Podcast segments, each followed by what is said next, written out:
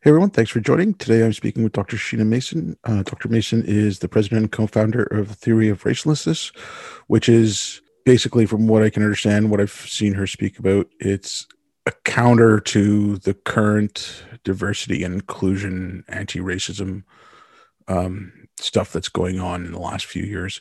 Hi, Dr. Mason, thank you for coming on. Hi, thank you so much for having me. Yeah. So, like I mentioned, you were the president co-founder of the Theory of Racelessness, and I tried to give a brief summary of it. But if you wouldn't mind going a bit into what you guys are doing and like how it differs from, you know, let's just say Kimberlé Crenshaw or Ibram Kendi uh, as examples.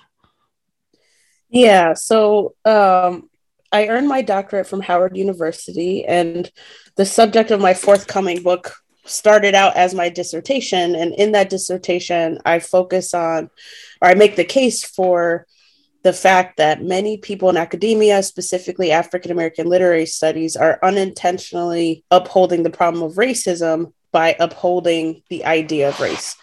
And I present um, a skeptical, eliminativist, philosophical position of race. And I argue that in order for society to truly be liberated from this thing called racism, we have to f- better recognize what the problem is, what racism is, and then we have to reject and renounce the idea of race in order to undo that said problem.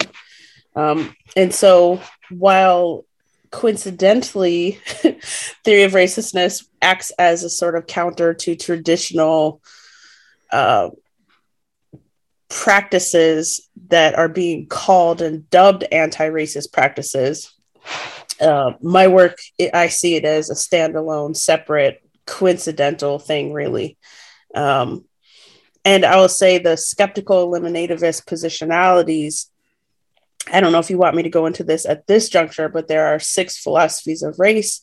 We each hold two philosophies one that speaks to what we think race is and one that speaks to what we think should be done with race.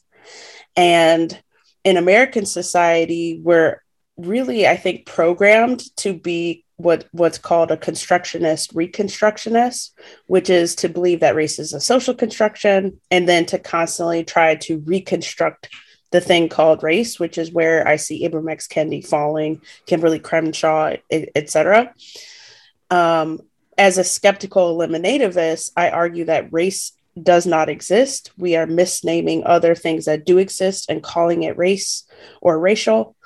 And I also concede the fact that most people think race does exist. So to actually recognize and walk into our racelessness, there's something to be eliminated. So, so racelessness speaks to both my skepticism, as in we're already raceless, and helping people recognize they're raceless, and then subsequently now that we can come we've come to that recognition we have to as a society decide to eliminate the concept of race to undo racism and actually achieve racelessness.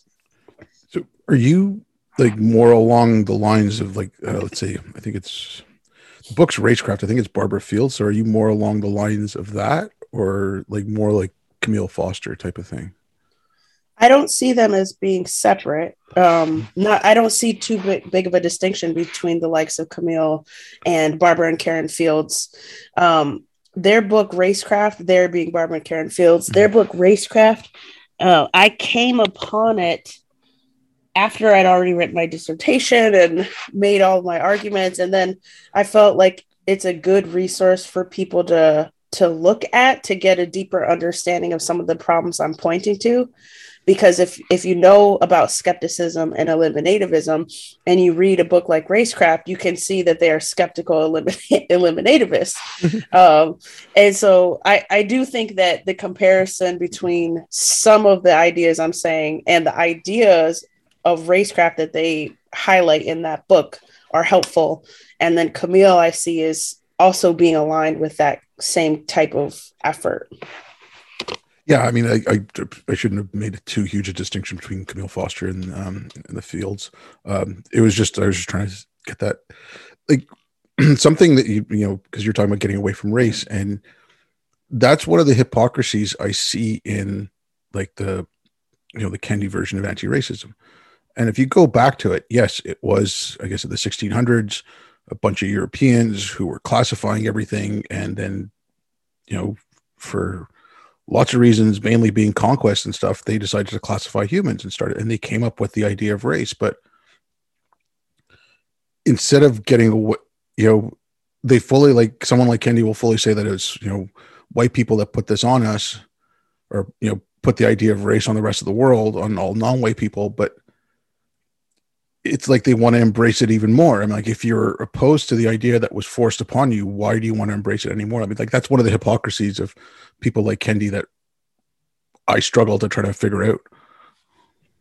Yeah, it's because at this juncture, the idea of race and culture and ethnicity, which are which have value in, in human society, are conflated. And so for a lot of people, when I start talking about theory of racelessness, and and that's at the core of my work is really just educating people about the philosophies educating them about alternative philosophies and inviting them to participate in a skeptical eliminativist conversation as it pertains to racism to better identify the problem of racism. It's most difficult for people who have this web of of meaningful happenings and meaningful parts of who a person is and how a person moves in society tangled up with uh, this conception of race. And a lot of that tangling comes from the fact that Black is understood at once to be race and culture and ethnicity. So, a lot of um, African Americans in particular will tell you that when they think Black American, they're talking about they're talking about ethnicity. And then of course culture is part of ethnicity and so on and so forth. But because the language the word black itself comes from race it existed of course before it became codified in race. But because of that connection i try to help people disentangle all of those meaningful things you know ethnicity and culture from the language that they're using to apply to themselves to help them see that it doesn't make sense to if if we are serious about liberating ourselves from the problem of racism it doesn't make sense to take the same language that was used to your point and weaponized to disenfranchise and disempower certain um, groups of people and then now hold on to it cling to it harder than ever, you know, because we have this pride wrapped up in in that thing. Um, and it's hard. And to to to many people i get this question often or similar types of questions. It's hard for many people to understand the the sort of illogic of it. But if we really take a look at history and how the word black has been constantly under reconstruction it makes perfect sense. And that means that my task is that much more um, gargantuan because I have to help people do the emotional labor that's required to really get themselves out of the the quagmire of race. Yeah, I mean something that you mentioned there, like when you talk about African Americans, and I mean we we use the term in Canada as well, which is kind of silly because you know it should be African Canadian then, not African American. But um, you know, it's other things too, like Asian, um, or in the you know in the states, whatever AAIP, like Asian American Island Pacific. Mm-hmm. I mean, that's like that's such a broad term. I mean, you know, mm-hmm. I know people mm-hmm. like, and I've used the term. Like, you know, try to quantify it down a little bit and say South Asian, but even that, I mean, there's differences between, um, even in India. I mean, there's there's differences between northern and southern Indians, and it's there. You know, there are distinct. Like if you go into like genetics and things like that. There are distinct genetics. Uh, it's like Robert Razib Khan does a lot of work on um, on like the genetics of, of, different peoples, but he's done a lot on South Asian as well. And it's just, I mean, you, so at one point these these classifications are just kind of they don't tell you much about the person. Like it's it's it's such a broad and loose term, and then you kind of like pigeonhole everyone into it. Like I said, there's a lot of hypocrisy in this stuff that just bugs me because it's well, one of the biggest things is like making the primacy of you know the color of your skin or whatever or like you know I, i'm a south asian or i'm an asian and um, you know, then you have all the like the, the white adjacent garbage that goes along with it. like that, that's the stuff. Like I said, that that's some of the stuff in this, like the the, the current, you know, vogue anti-racism that, like I said, it, it, there's this shoving people into this identity when they're complaining about, you know, an identity that was, you know, foisted upon them. Yes, I really want to ask you about the the first thing you said. You said that the term African American is used to describe Canadians. Yeah, they use it. They use it on like on the news and things like that. They'll they'll talk about African Americans, even though we're in Canada. I guess they're using so, it like broadly as like North, North America. American. Yeah, right. Interesting. I didn't. I didn't know that. I have some uh, a few friends in Canada actually, and it's never it's never come up. Um, but yeah, that's an interesting term. Is there a differentiator between an African American and uh, somebody who immigrates from the continent of Africa in terms of how they're described? Uh, I mean, I've I'd have to go into it, but I think like some places I've seen like Afro Canadian, uh, but mm, mm-hmm. you know it just as like a a catch-all phrase instead of saying black, they'll say like African American um, right. You know, sometimes if they're talking, they might specify a country. If they're talking about someone like, let's say it's um, whatever something's happened, like if there's a crime ha- that happened, and you know, either the victim or the perpetrators from somewhere, so they you know they'll say like whatever um, uh, Somali born, let's just say for example, um, right. Um, but yeah, they, they use the term African American. It's, it's one of the problems up here is we we're so inundated with American media and news and everything that we take on a lot of that stuff up here, even though I mean, there's always been a joke that the only thing Canadians are proud of is that we're not Americans, but at the same point, we take on a lot of this stuff. That's fair. I, I as, as an American, I see people from other countries all the time talking about Americans and how foolish we can be. So, yeah, but but I mean, like I said, but but we you know, our government's adopted, um, you know, whatever critical race theory or Kendi's version of mm. anti-racism. I mean, it's it, we have a department of it. We have a ministry of diversity and inclusion. Um, it's you know it's forming policy for us. And at the other side are we'll have our government say oh well those people are just engaging in american politics. But i'm like you're you know you're infusing american politics into canadian government by including right. crt i mean right. it's it's it's a wholly american I mean, it came out of american legal scholarship. And so like that like i said there there's a lot of weird stuff in canada. It's like i think it's we're even worse off than than you guys are in the states with this right now. Really? And so, see this is this is um, one downside of studying primarily the united states um, and the caribbean. But in terms of systemic racism do you see that being true in canada?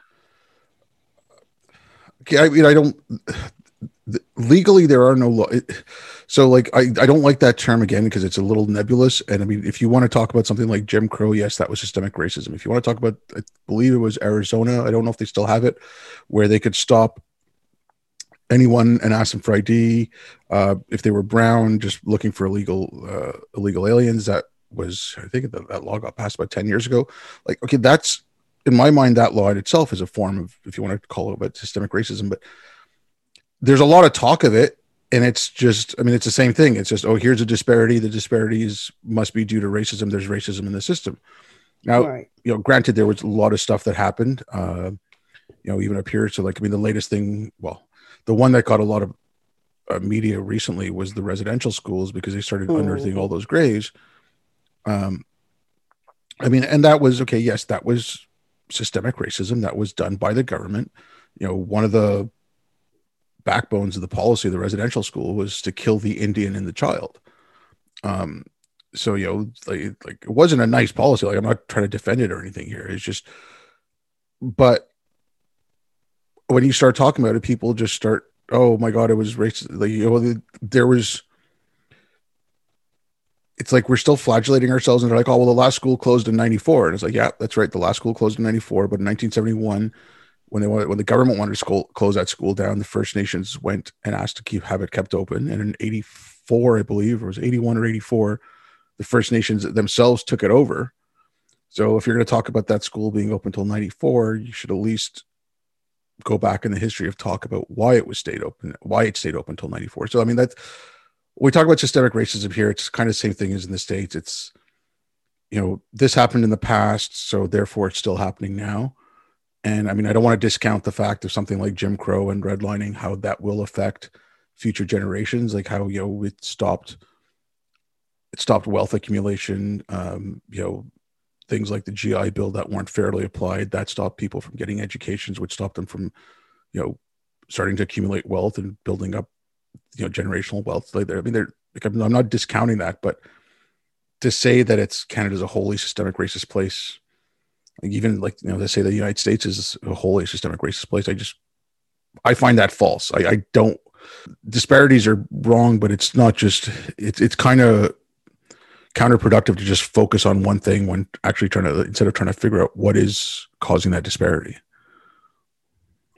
Yeah, that's my biggest one of my biggest points of contention with how people continue to talk about the problem of racism in the states is it, it's very much done in a black and white pun intended way which precludes more people from better seeing the problem which then precludes us from actually solving problems whether it's racism or whether it's something else and i actually you know i'm i'm constantly persistently on a quest for what I call capital T truth.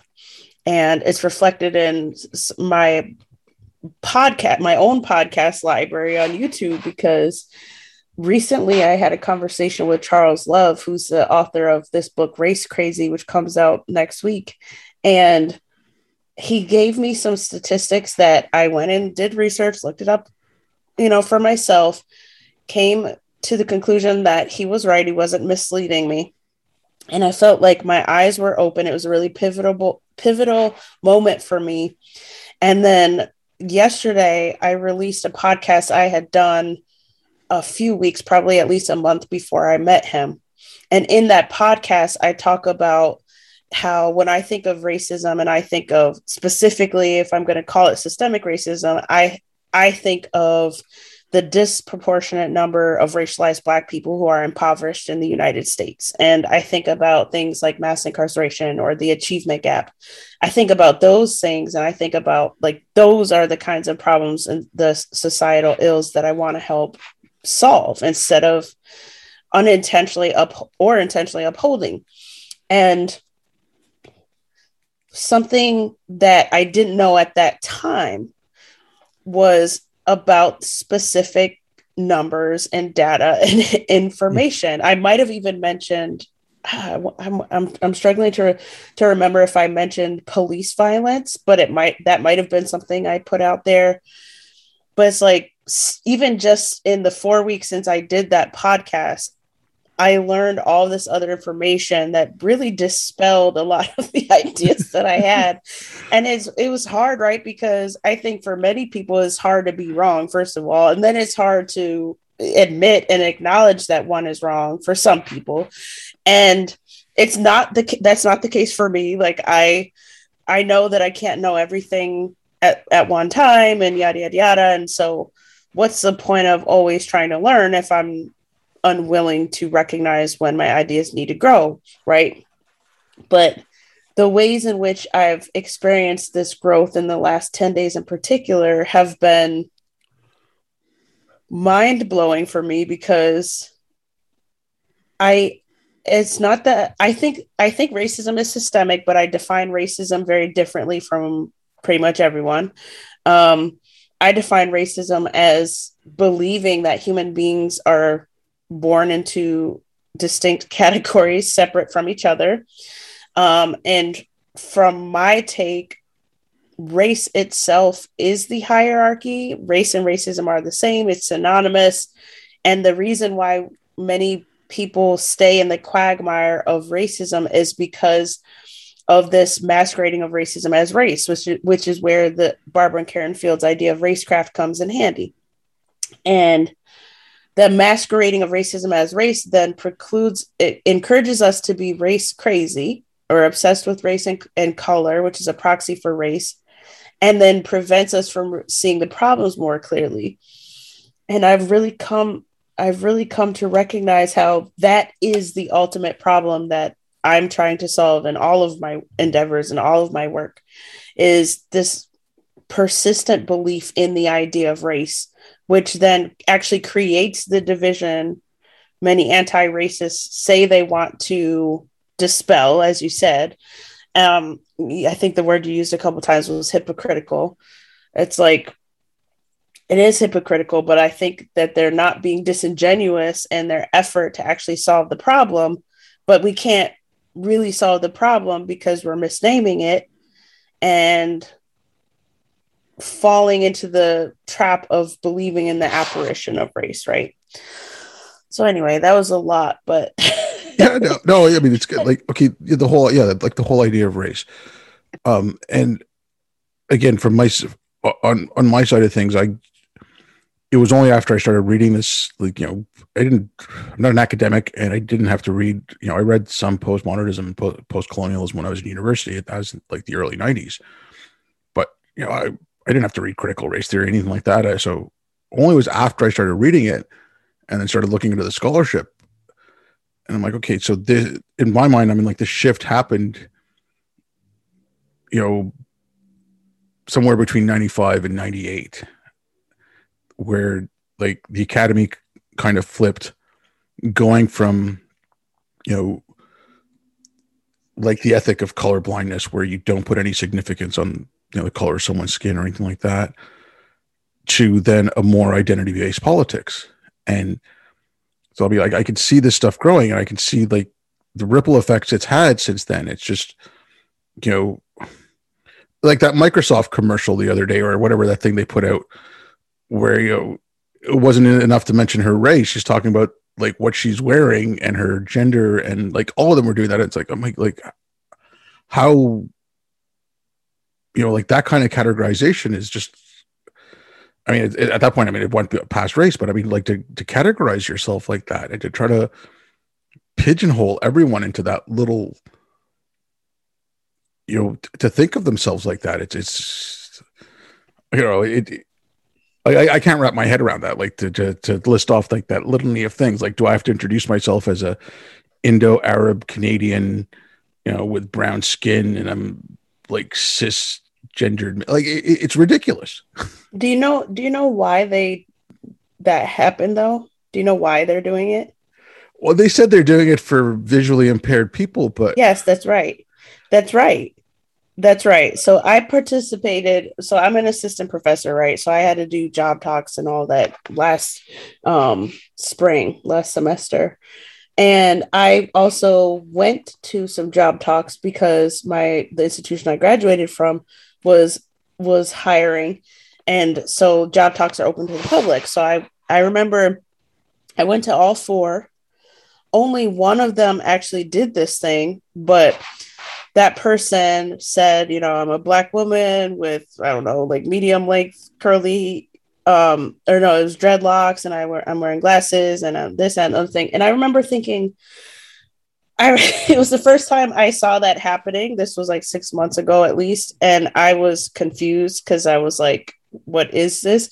And I didn't, I couldn't decide for myself if I, was like on board with it or not. And I remember I asked my mentor, who was the um, the dean of the graduate school at Howard. I asked her about it afterwards, and um, and and then I was made aware of like that it was it was for people who don't who couldn't who can't see her. And i was like i was like oh and then it made sense to me. And i was like you know what? That's smart. And the same the same candidate stood out because she she thought of people who might not be able to see her. She had subtitles. Nobody else had subtitles. And it was like she did she literally did everything right. She sent a script in advance. Like i learned from that person what to do because because i was just i was impressed and even though at first I was taken aback, once I heard the reason, I was like, oh, that makes sense. So I saw on Twitter the example you're talking about circulating as if this is a new practice, which is clearly not because I witnessed it several months ago, almost a year now. And um and I wanted to say something to the, you know, just I wanted to tweet something and be like, well, actually, this is for fill in the blank reason. But I didn't feel like getting into a Twitter war at the time. So I decided to forego and just let, you know, let somebody else say something if they were going to say something. Um, you know, okay, but, I can, yeah. I can kind of get that. Like, here's where my issue with something like that is, though. Now, I understand, okay, if you're one on one and you're trying to describe yourself or something, I guess. But if you're giving a talk, like that, my problem with that lies is like if if I'm listening to people give a talk, okay, I want to hear what they're saying and I want to hear their ideas. And okay, maybe this is just me personally, but like I I really could care less about, you know, I'm this this this this and this. So in my mind, like starting off from that basis, saying like here's like that doesn't give your ideas any validity. And it like if it's if it's a discussion about ideas it's a you know it's a, a public talk or whatever it should be your words and the content of what you're saying is what should matter not you know a list of immutable characteristics Sure, but you're but I feel like that also devalues the benefit that people who are visually impaired who can't see the thing would actually get from it, right? Like we're speaking from a place of of being able to see eh, or if we if we go to a podcast mm-hmm. like yours it's audio only right so it does then it really doesn't matter what we look like because people can't see us so it would really be foolish for us to be like i look like this because you know it's an audio only podcast but if it's something if it's some kind of um, video or in person event, I can see the benefit. And I'm, mind you, I, I haven't asked, I don't have actually many vi- visually impaired friends. So I don't have anyone to ask, like, does this matter to you or doesn't it? But I feel like just because it doesn't, just because it doesn't vibe with you doesn't mean that it doesn't help somebody else, if that makes sense.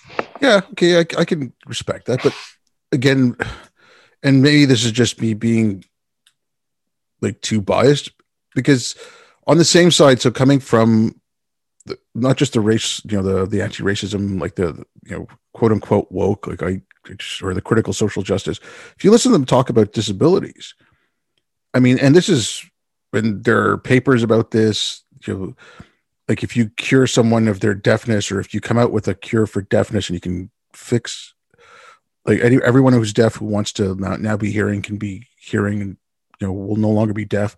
Like they've actually literally said that's a genocide on the deaf identity. So like i like so when they start off with the land and acknowledgement and all the other stuff so i see that whole thing wrapped up in that. And that's where i guess that's where my issue with it starts. But then like i said the other point is you're you're giving more weight on the identity of the person than what they're thinking and talking about and how they're thinking. So that that that's where maybe you know just instinctively I'm kind of get my hackles up when I hear that now because of maybe I've read too much of it I'm you know like overexposed or something. I don't know. Yeah, I I mean it's not that I um, disagree with your fundamental point, which is that how any of us looks should be beside the point, right? And and not even just how one looks, but how one identifies, right? If uh, because one thing I took I took note of the candidate I mentioned earlier who did end up getting the job. I took note of how she described herself and I felt like I was like this is um impressive. I'm definitely going to do this, but I'm not going to describe myself as quote unquote black because then I'm just being a hypocrite because I'm doing a whole talk about how hold, upholding race ideology is upholding racism and all this other stuff, right? And it, I don't actually identify with the term because I don't identify with racism, etc. So I didn't I didn't describe myself as a quote unquote black woman as this um, candidate did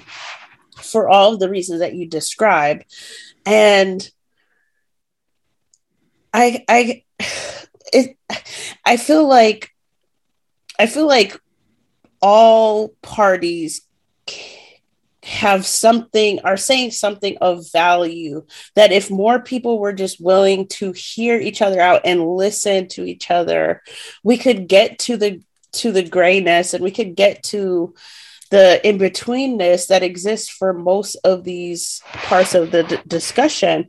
But because too many people are knee jerk responding to what they're maybe misperceiving or mis- misunderstanding but also you know, from my perspective, I would be up in a tizzy all day, every day, because people are constantly what one could call like race splaining, constantly, it's just so constant, persistent.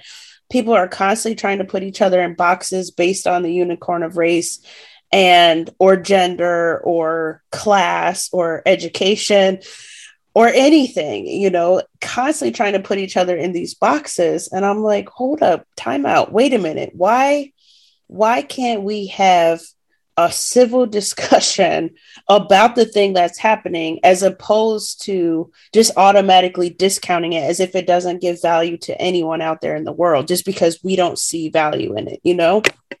And yeah. I feel like that's part of my work at theory of racelessness because once you're able to step outside of the boundaries of of of black and white of, of race in a lot of ways then it i have witnessed it become true that people are more readily able and inspired to see through other labels too you know like democrat or republican. I actually don't know what the um how politics work and works in, Can- in Canada, but um, you know, better able to see through the labels and actually see find value in what every person has to say, regardless of the label. You know. Yeah, I mean, the labeling thing. It's like, like what one thing about that is,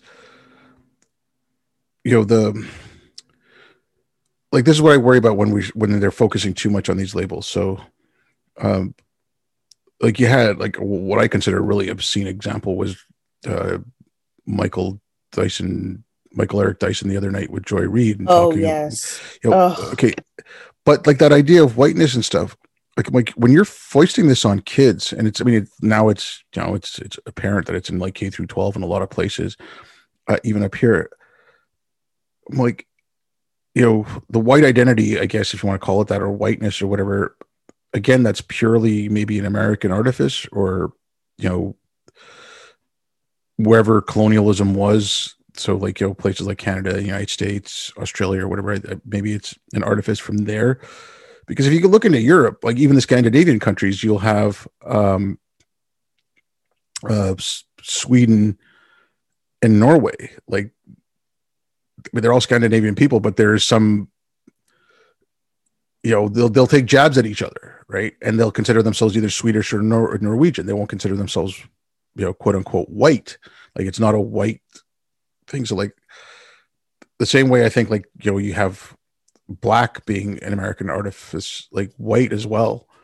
And so, you know, when he's saying, oh, they're the mouthpieces for white supremacy and stuff like that, it's like that whole idea of taking on whiteness. I mean, there was a conference in Canada last July of 2020, and it was brown complicity in white supremacy and how brown people are taking on whiteness. And I'm like, it was, it was pretty gross. Ugh, that sounds gross.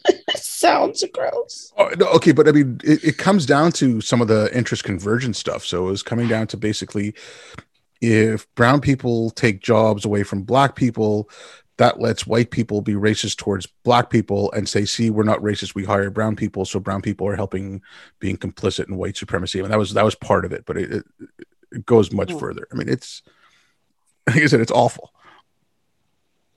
Yeah. I, I'm so looking forward. I, I'm sure you probably saw that Michael Eric Dyson and, um, Glenn Loury were on the Bill Maher, Maher show last night, and I'm waiting for some of the playbacks to come on Bill's YouTube channel because I want to see that conversation. Um, yeah, because I saw the the Joy Reid clip with Michael Eric Dyson, and I also saw Winsome Sears talk on Fox News and basically challenge, not in a you know adversarial type of way, but challenge Joy Reid to a conversation. She's like, "I would love to be on your show to talk mm-hmm. to talk with you." Um, but yeah, it's this idea of quote unquote taking on whiteness or white ideas, as Michael Eric Dyson calls it, or um, essentially black faces spouting white supremacy. It's it's not only it's it's problematic for so many reasons, including the fact that including the fact that there's this per- pernicious policing of who and how one is based on the race that society gives that gives you. And it is this it's so ironic because if we listen to some of the anti-racist rhetoric people will express ideas such as blackness is expansive and freeing and it's everything at once and it's it's nothing that so-called white people tried to make it but in the same breath call a racialized black person or racialized brown person racialized anything person non-white a white supremacist based off the simple fact that their political beliefs aren't liberal or progressive or democrat. And it's like or or the same thing happens based on the kind of music one listens to or how a person dressed there's this idea of talking white you know it, now in american society i hope for your sake this isn't happening in canada but in american society there's this idea that math is racist because oh, it's God, yeah. oh yeah it's happening up here i mean it's oh my god and but okay, but then if you listen, if you ever seen Nicole Hannah-Jones sometimes talk about it, and it, she's not the only one. When you mention the fact that you know what we use Arabic numerals that came from India, um, you know, and then they'll switch it on. Oh well, that then that's just being appropriated by white people, and so they'll play both sides of it.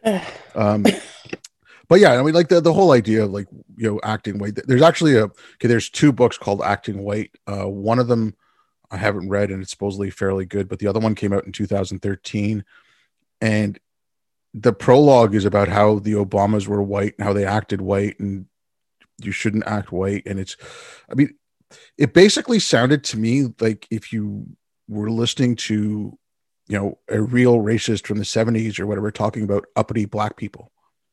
It's exactly what, like, how they would describe, you know, quote unquote, an uppity black person was how this book acting white, and it's by Collado and Karate or something like that.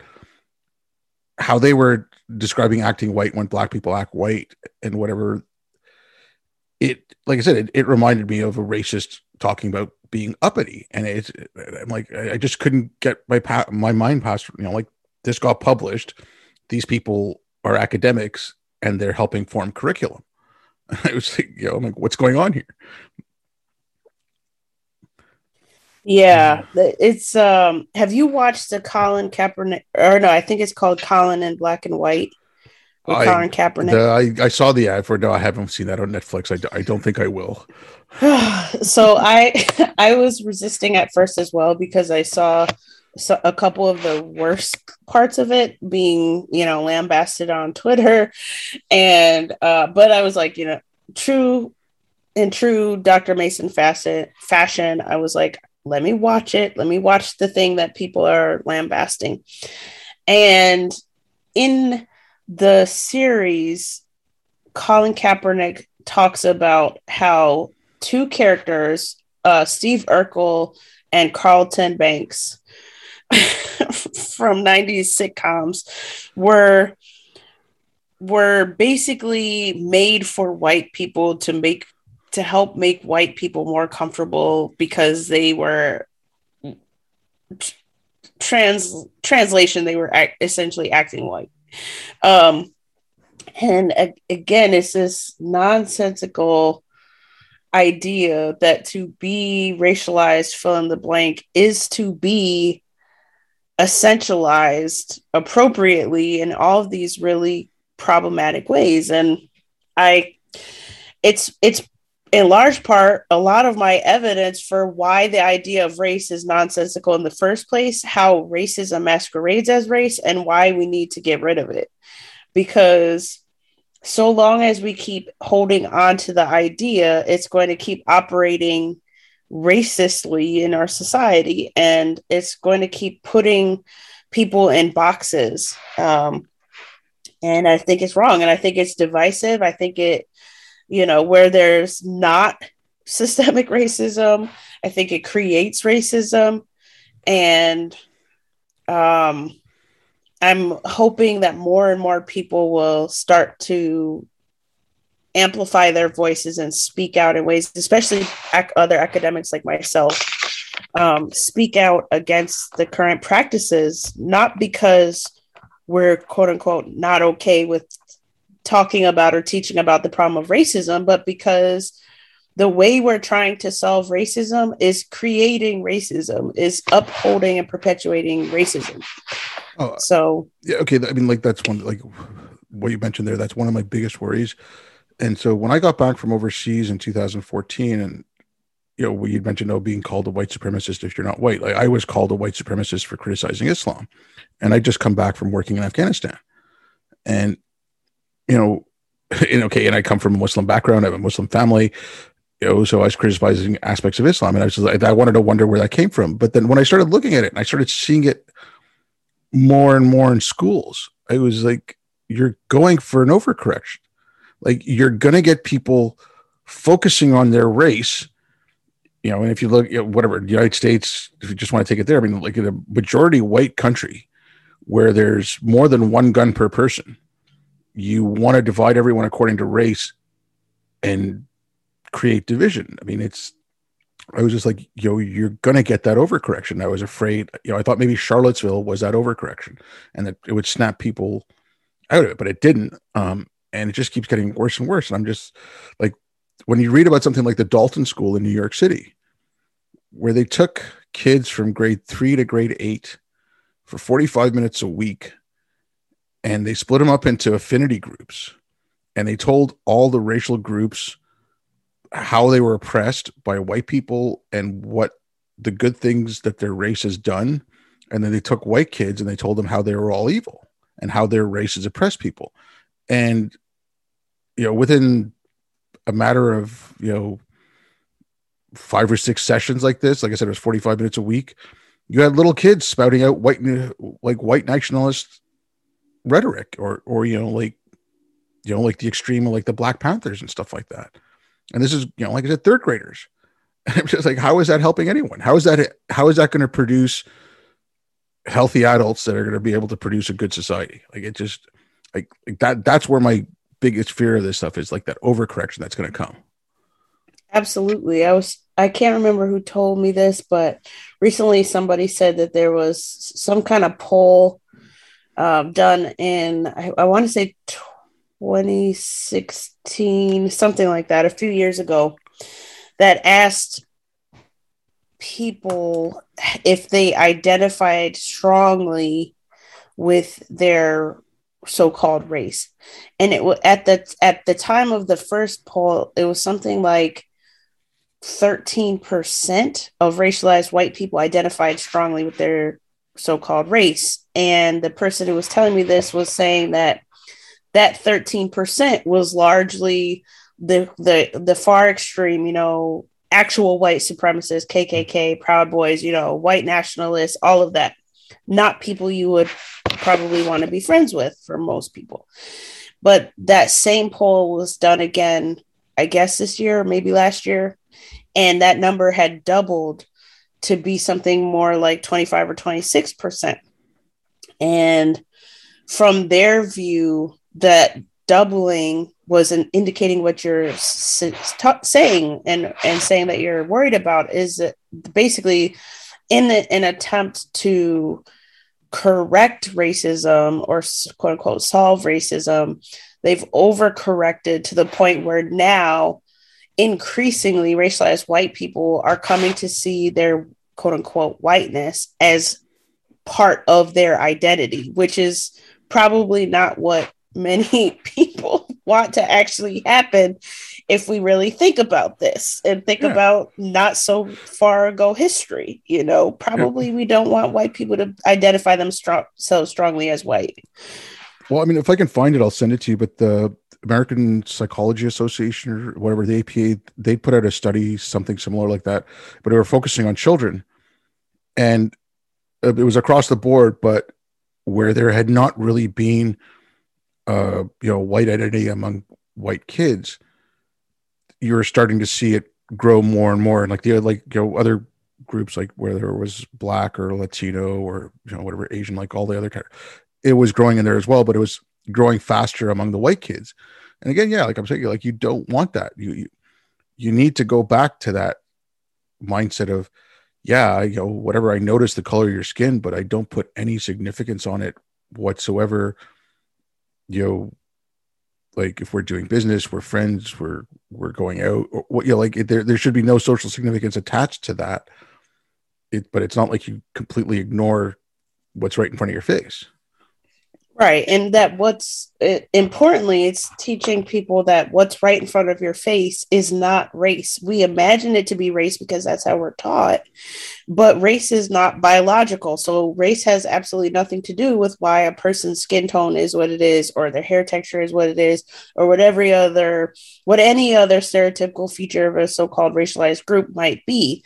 That those characteristics, biology, DNA, ancestry, that's we're pointing to ethnicity. And there are countless ethnic groups in the entire world. So so that genetically speaking there are people on the continent of africa who are genetically more different from each other than they are compared to anyone else in the world. And I have to imagine that if that's the case, then it com- it should completely dispel the idea that noticing somebody's skin color or noticing hair texture or noticing anything about a person physically that that means that we have to acknowledge and uphold the concept of race because the concept of race is nonsensical. It's pseudoscientific. It's not rooted in nature or biology. That's something else.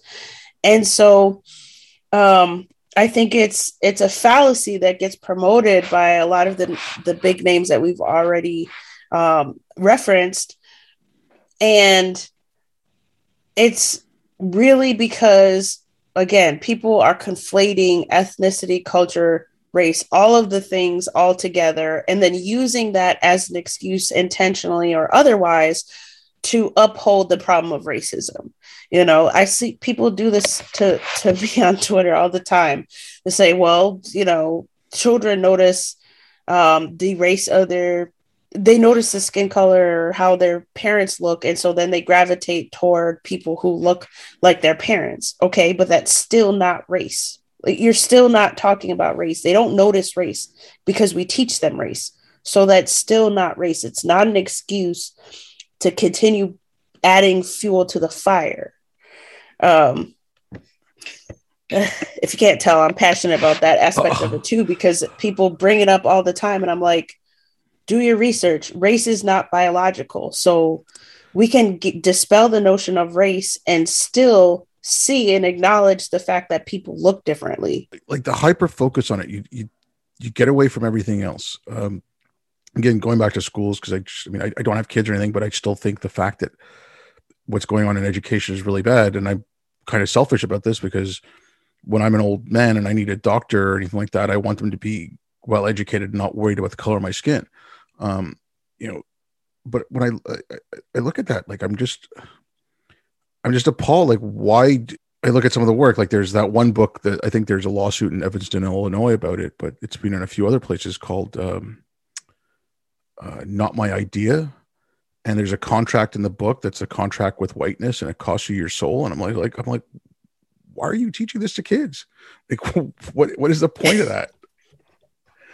It's so it, it, seems so clear to you and I and others um, who are able to see through the smoke how counterproductive all of this is. But it's like the people who are really pushing this type of agenda, genuinely think it's the solution and then that then it just becomes a sort of battle of of wills right because i have learned that as, as i can put all of the evidence i have in my brain that i've accumulated over years and years and years of research and observations and experience and all the things i could present some people with all of it and they will still insist on clinging to the idea of race. They will still insist on it. And I think because it's easy for for some folks to talk about logic and illogic as we see it playing out in society,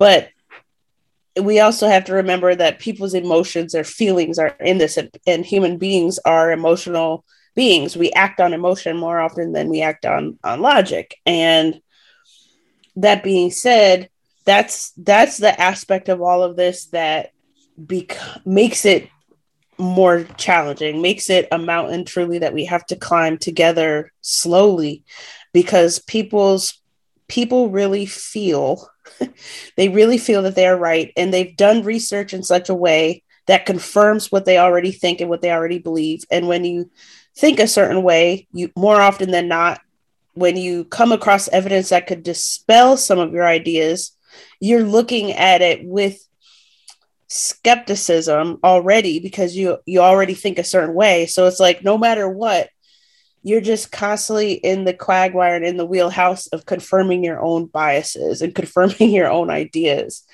So that whenever somebody does come out and say no it's easy to quickly dismiss those people as white supremacist or you know whatever racist anti-black all the name names that p- they've come up with because all of a sudden the core of your heart not your head you feel that it's in danger.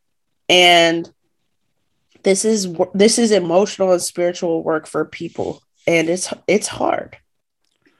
Yeah i don't want to keep you too much longer but when you mention the spiritual side of it it's i mean i know a lot of people have written about it like john McWhorter's latest book is about how you know like how this is kind of like a religion. It's how it's quasi-religious. And then um i know like helen pluckrose and james lindsay have written about that as well but that's one of the first things that struck me about this was how religious this stuff was like how you know you had blasphemy laws you you the same apologetics i get from you know hardcore muslims when i bring up things like okay you know Islam didn't get rid of slavery; it only got rid of slavery for Muslims, but you could enslave any non-Muslim. Um, you know, the same kind of pushback, the same kind of excuses. I see the same stuff coming from these people, and it's almost a religious fervor. Like, the, the, like it's it's like you're attacking, you know, their most held beliefs. And again, I see a lot of the people coming, uh, like especially in universities and stuff. Now I'm, you know, like worried about people coming out of high schools and things and I equate them to new converts to Islam because the the new converts to Islam were always, especially in the first couple of years, they had to prove how pious they were. So they were more fundamentalist than someone who'd been born into a Muslim family, who'd been a Muslim their whole life, and like I I, I, I see so many parallels how this stuff is a religion. Yeah, I agree, and then that that tells us a lot about what we need to know in terms of how we can how can we surmount this and and go together in a more productive way. Well that's my thing. It's like i'm like let's stop it in schools. So we stop the converts because it's a lot easier to stop someone converting than it is to you know once they've converted to to like deconvert them. You know it's it's a lot easier to stop someone from joining a cult than it is to break them out of the cult. Mm. true. Fair enough. Yeah. Look, like I said, I don't want to keep you much longer, but if you want to let people know where they can get a hold of you, uh, you know, tell them where they can get hold of you, like if they want to find out more about the theory of racelessness. Um, I'll put all the links in the, in the description. Please go ahead. Sure, thank you. So, um, theoryofracelessness.org is my website. You can also find me on YouTube if you just look for Sheena Mason my podcast is there. I have an entire library explaining and talking with people about theory of racelessness and my work. Um, the link to my podcast is also on the website, theoryofracelessness.org. All right. Well, thank you very much. It was great talking to you. Thank you. And thanks everyone for listening. I'll be back.